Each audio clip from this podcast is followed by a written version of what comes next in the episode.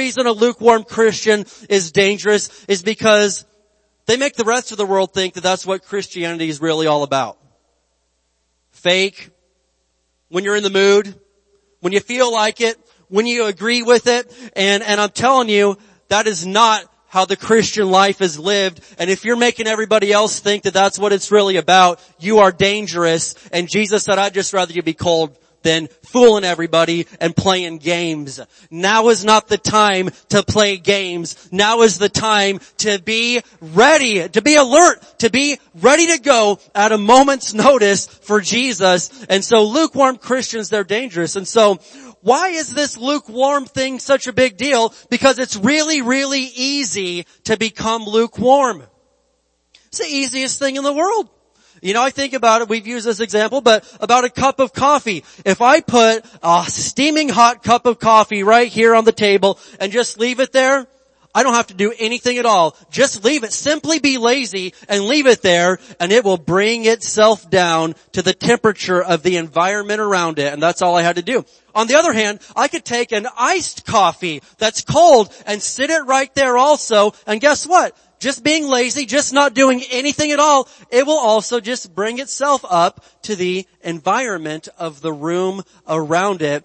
A lukewarm Christian, all they're doing is they absorb and they become just like the environment around them someone that's on fire for Jesus, they get all, they see the news, they see the health reports, they see all this stuff, and they say, no, in the name of Jesus, according to Psalm 91, his angels surround and protect me everywhere I go. The angel of the Lord is a guard, he surrounds and defends all who fear him, Psalm 34. But a lukewarm Christian says, oh, it's bad, man. It's bad and it's getting worse, brother. It's gonna tell you what, man. It's, here comes the delta wave. Here comes echo and here comes foxtrot right after echo. It's bad. You think this is bad. It's just gonna get worse. Man, I don't need to come to church and hear that junk, and I don't need to be around Christians to hear that junk. I can get that from the rest of the world. A Christian should not simply be a thermometer telling what the rest of the world is. They should be the thermostat changing the temperature of the environment around them.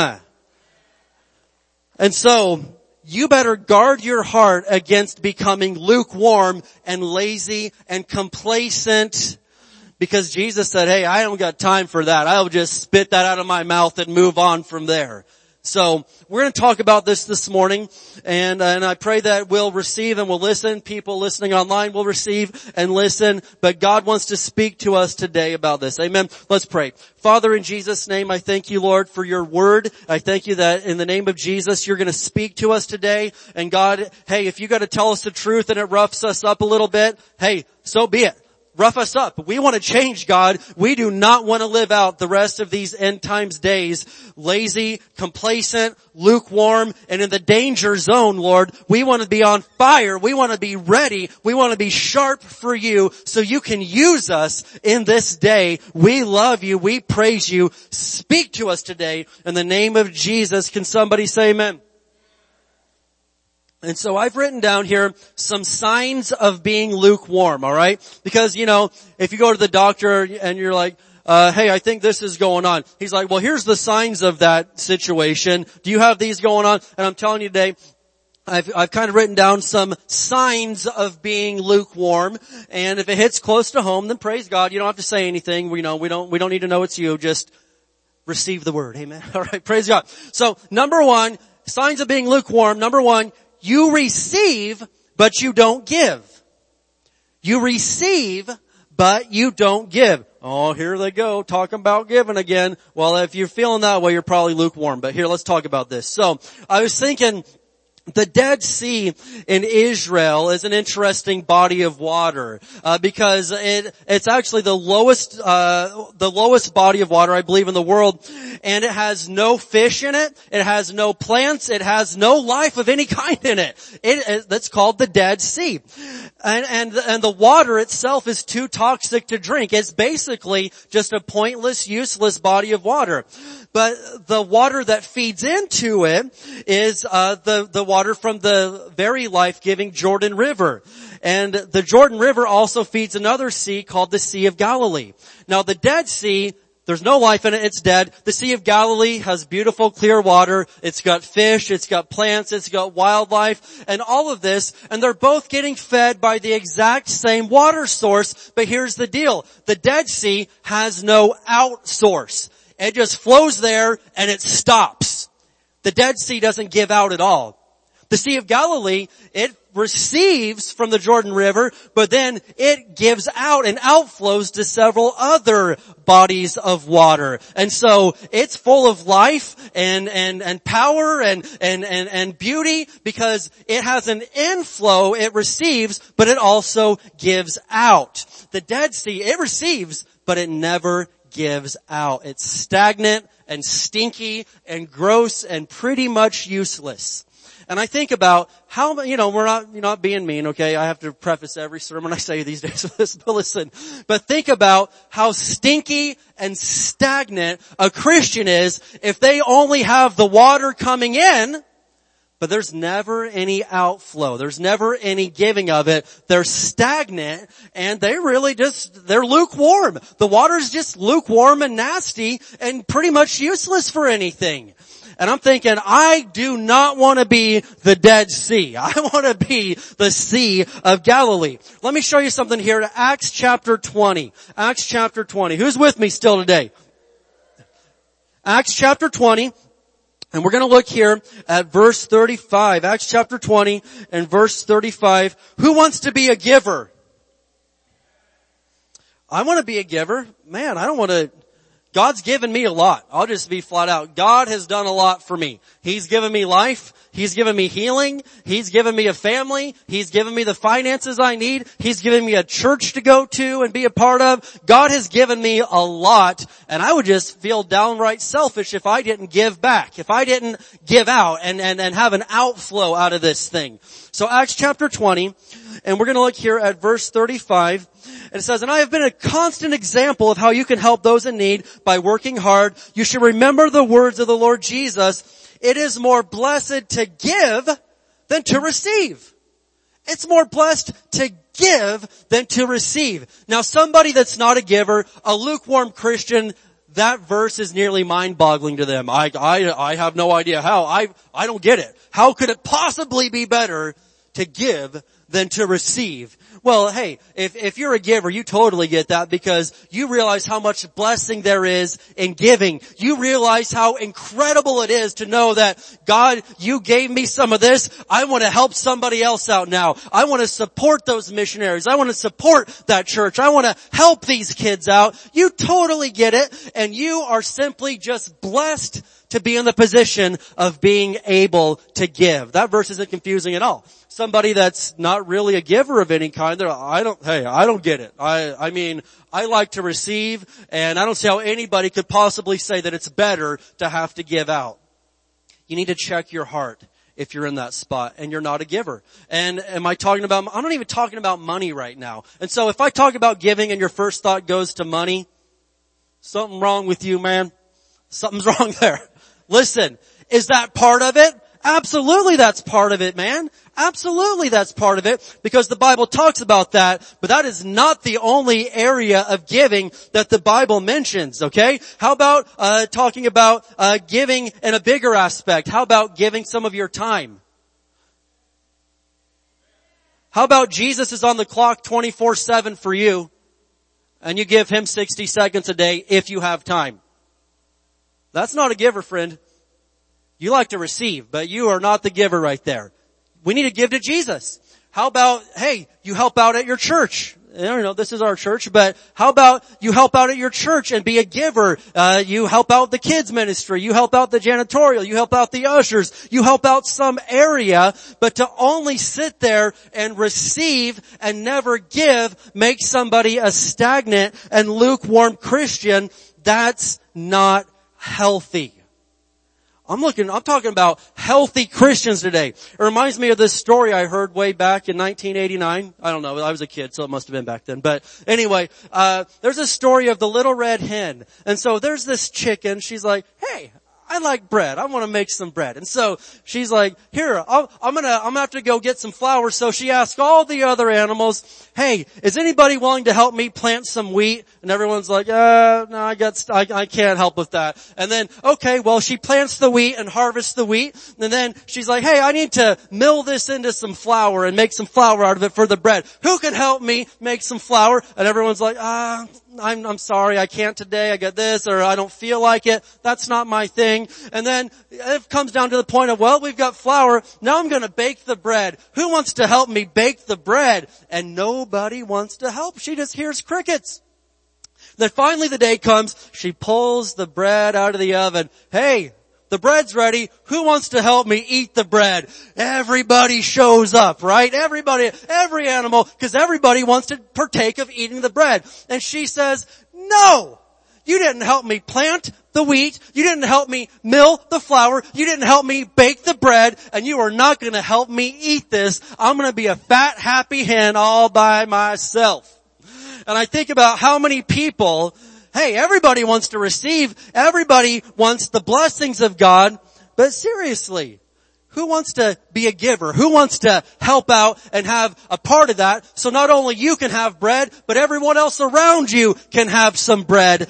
If you're a lukewarm Christian, you flat out don't care. But if you're somebody that's got a heart for God, you're like, yeah, I want to make some bread today. I want to dish out. Jesus said, I am the bread of life. And we are in the business of dishing out bread around here, the bread of life. And if you're lukewarm, you probably don't want no part of that. But if you want to be on fire for Jesus, you're ready to bake some bread. Who's going to bake some bread with me? Alright. Now, figuratively, I can't even barely, you know, anyway, I can't even get it out of the package properly. Ask my wife, but that's okay. Praise God. All right. Number two, okay, we're talking about signs that you're lukewarm. Number one, you receive but you don't give. Number two, sin doesn't bother you anymore.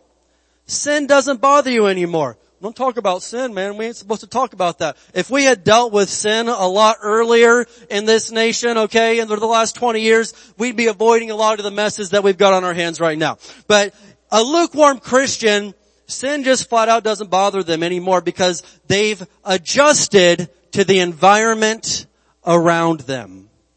And that's a dangerous spot to be in. Look at Proverbs chapter 8. Proverbs chapter 8. Amen. Is the Lord speaking to you today a little bit?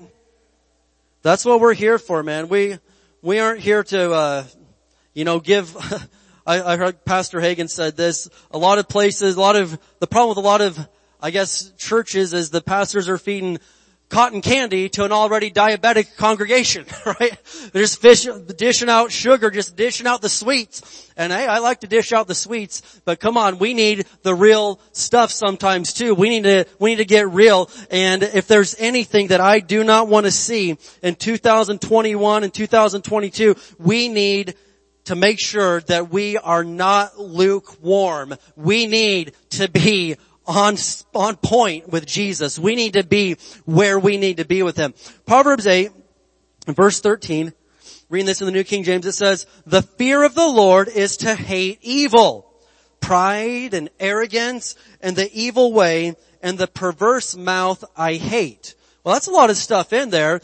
And we're like, man, you shouldn't use the word hate. And I think it should go without saying, but you better know that there's not one person in this world that we hate. I don't hate anybody. I don't hate, I don't hate the Taliban. I don't hate anybody where I would say, hey, I wish they would just die and go to hell. And, and that, I mean, that's hate when you just really, you don't flat out care. And, and I can't even imagine having hatred around me. There's people that I don't really like, okay? There's people that I don't really want to, Cletus don't laugh. You're not one of them. Cletus is laughing. I love Cletus and I like him. But listen, there are people that I'm just saying, hey, I don't really, uh, they're, they're, they're not my cup of tea. They're not my whatever. Maybe they've done me wrong and that's fine. But I can say in all sincerity and with a clear conscience before God, there is not one person in this world that I hate. But there are some things that I do hate. I hate seeing families ripped apart and children wondering what's going on with mom and dad and, and what's going to happen next. I hate seeing Satan put sickness on God's children and God's people. I despise that stuff and I hate it. I hate seeing a lot of the things that I see today. And it says right here, the fear of the Lord, what's the fear of the Lord? That is the respect and the honor and the reverence for God. If you respect, honor, reverence God, there are some things that flat out in this world you are going to hate. I hate to see the way that people treat God right now. I hate to see the way that people mock and slander and put down on and, and, and, and absolutely will do anything to put down on Christians and it's okay for everybody else to do everything, but it's just flat out, it's just a despicable spot. And as a Christian, if none of those things bother you, if none of those things bother you, I don't get it. If people doing drugs and selling drugs in our neighborhoods, you're okay with that? You're okay with some foul mouth coming in front of your children and cursing and swearing and, and saying nasty things? I'm not okay with that.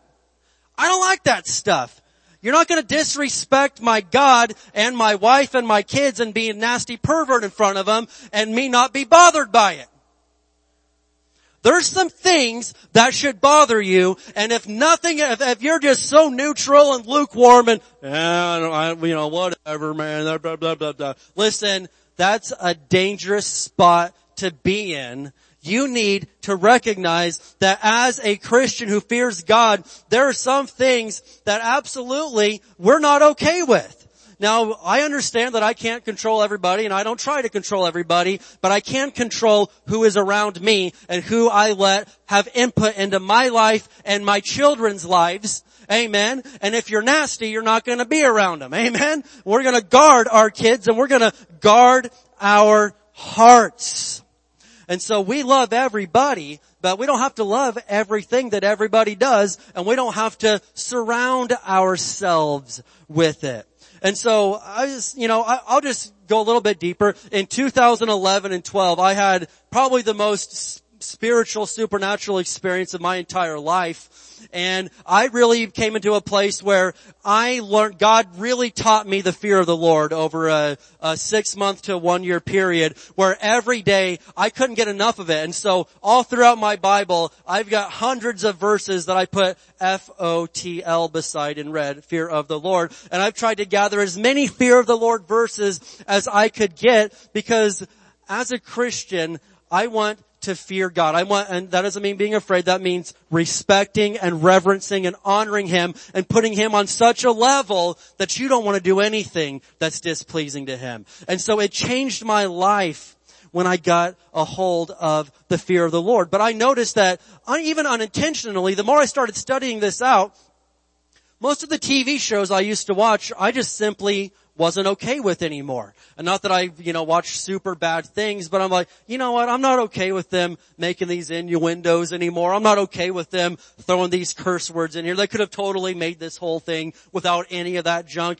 And it just started really rubbing me the wrong way. The music that I listened to, I'm like, you know what? I, I, I just, it just, it just, it rubs me the wrong way.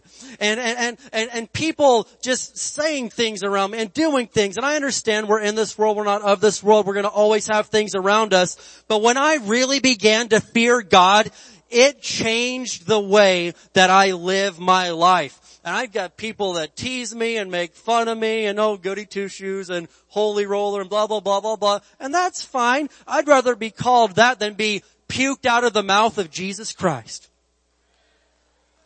I'd rather you call me something right now than, than Jesus have to say, oh, he makes me sick to my stomach. I don't want to be like that. I remember one time we were at a family event years and years ago, and and uh, and and and some the family they they put on uh, this this movie. I won't say the name of it, but I, you know everybody probably knows what the movie is and the actors in it.